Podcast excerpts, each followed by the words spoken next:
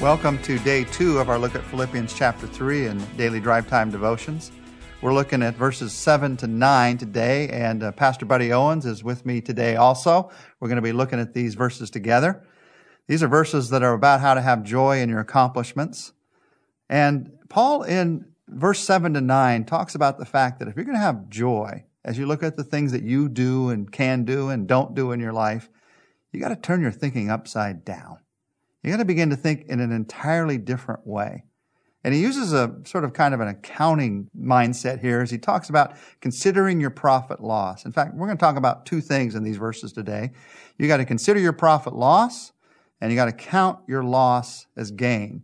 Buddy, it's sort of a, a, um, a profit and loss statement on his life. Yeah, and I actually I like your phrase about upside down thinking. That's really what this is. First, Paul says, consider your profit as loss.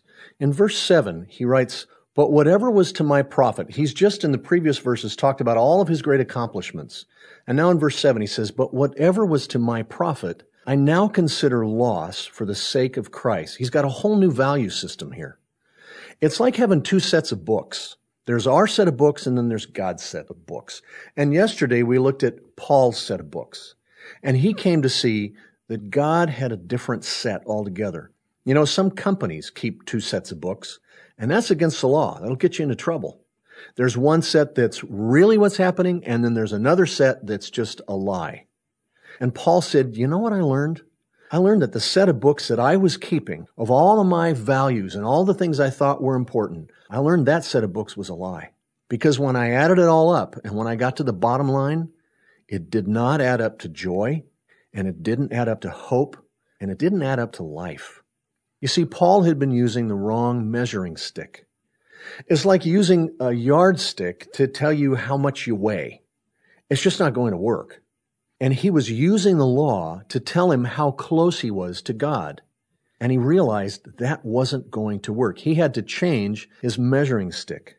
And you know, it's so easy for us. Let me personalize this. It's easy for me to hang on to my life and to miss out on God's life. I so often hang on to some little achievement, some little accomplishment that I think is so great and important, something I've done. And by hanging on to that, I miss out on something great that God wants me to do. It reminds me of something I learned not so long ago in India about how to catch a monkey. Now, I know this is going to be really uh, applicable to our life here in the United States, but it's a great little picture how they catch a monkey. They take a gourd and they cut a hole in the gourd that's about the size of a monkey's hand. And then they put some kind of a sweet little treat inside that gourd, and they hang the gourd in a tree, and then they wait until the monkey comes along. And when the monkey comes along and he smells whatever that sweet little treat is in there and puts his hand in that gourd and he gets a grip on that treat, now his fist is too big to get back out of the gourd.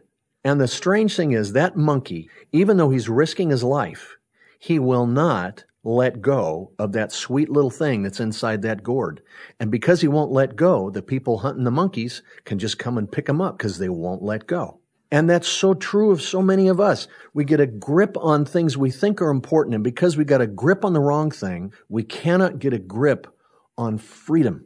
We lose our freedom. It costs us things we thought were so valuable. They wind up costing us everything because we can't get a hold of what God wants us to have. And the truth is, those sweet little things we go after, they're not going to last anyway.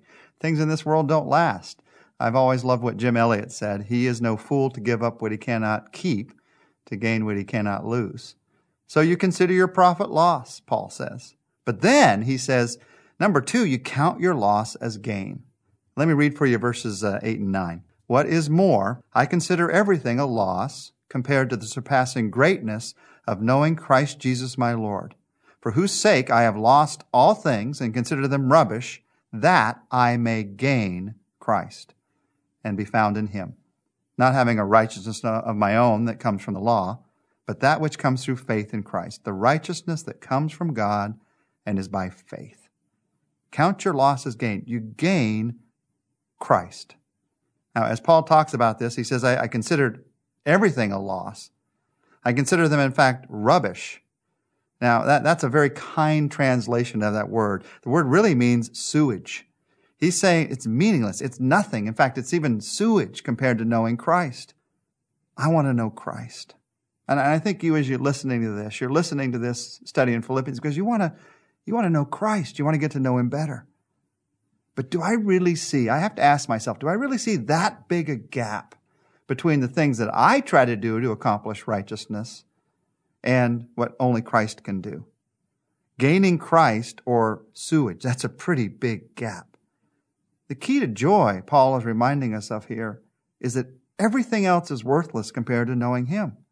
Here's one of the principles of joy here. That means I can lose any of those things. They're, they're just garbage. They're just sewage anyway. I can lose any of those things and I still have Christ. And that's what's going to last. That means no matter what I face in this world, I can still have joy because I know I have gained the only thing that's really meaningful, the only thing that is really going to last. Now, when we talk about gaining Christ, when we talk about being found in Him, let's just get practical for a second here. Does this mean, if I really have a passion to gain Christ, does this mean that I should, um, I should leave my job and just go sit on a mountain and get to know Him? You might be driving to work right now and it might sound very attractive. Does that mean I should leave my job and just go sit on a mountain somewhere? No.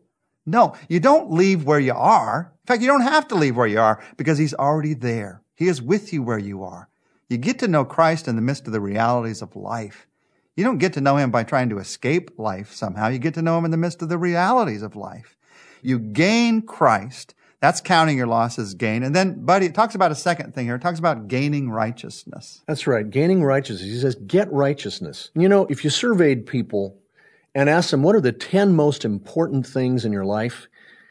You probably wouldn't find the word righteousness showing up on their list. Because, you know, for most folks, Righteousness has kind of a negative connotation. They usually think of self righteousness, people who kind of look down their noses and wave a bony finger at you if you do something wrong.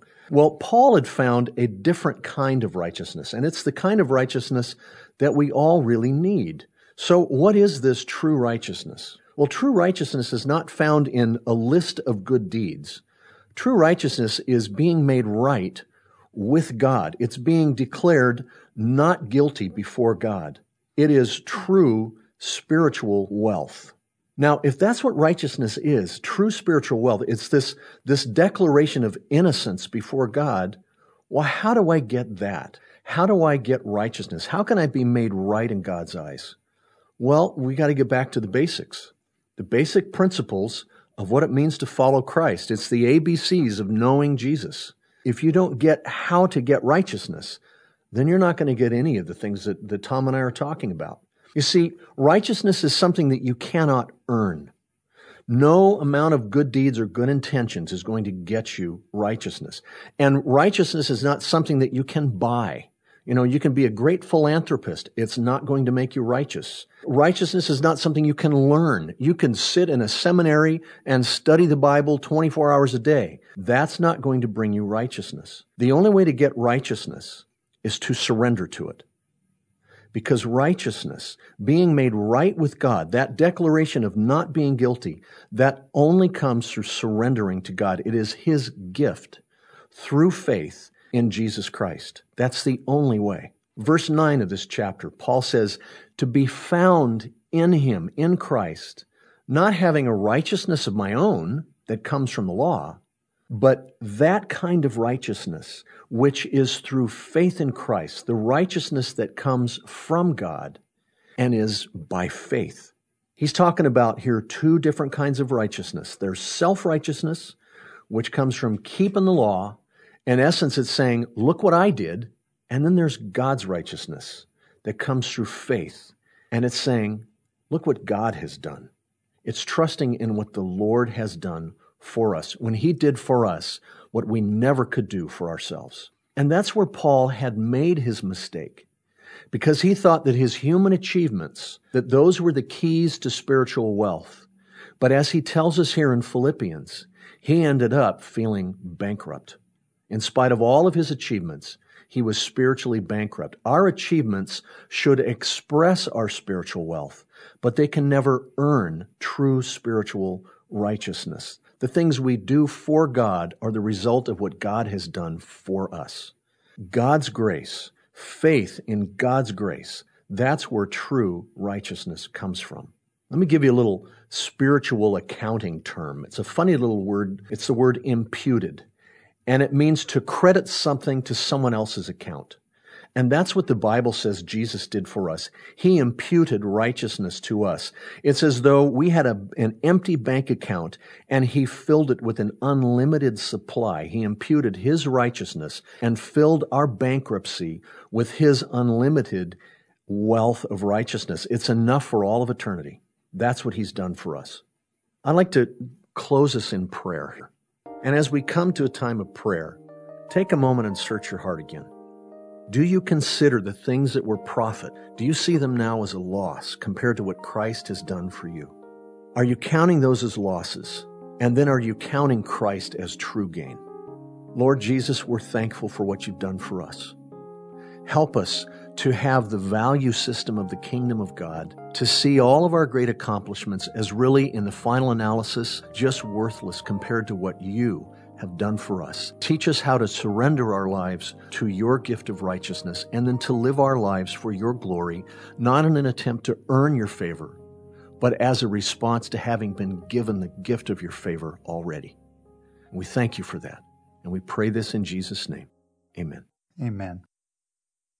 Buddy, thanks for being with us these uh, couple of days. I'll be back tomorrow. We'll be looking together at verses 10 to 11 of Philippians chapter 3.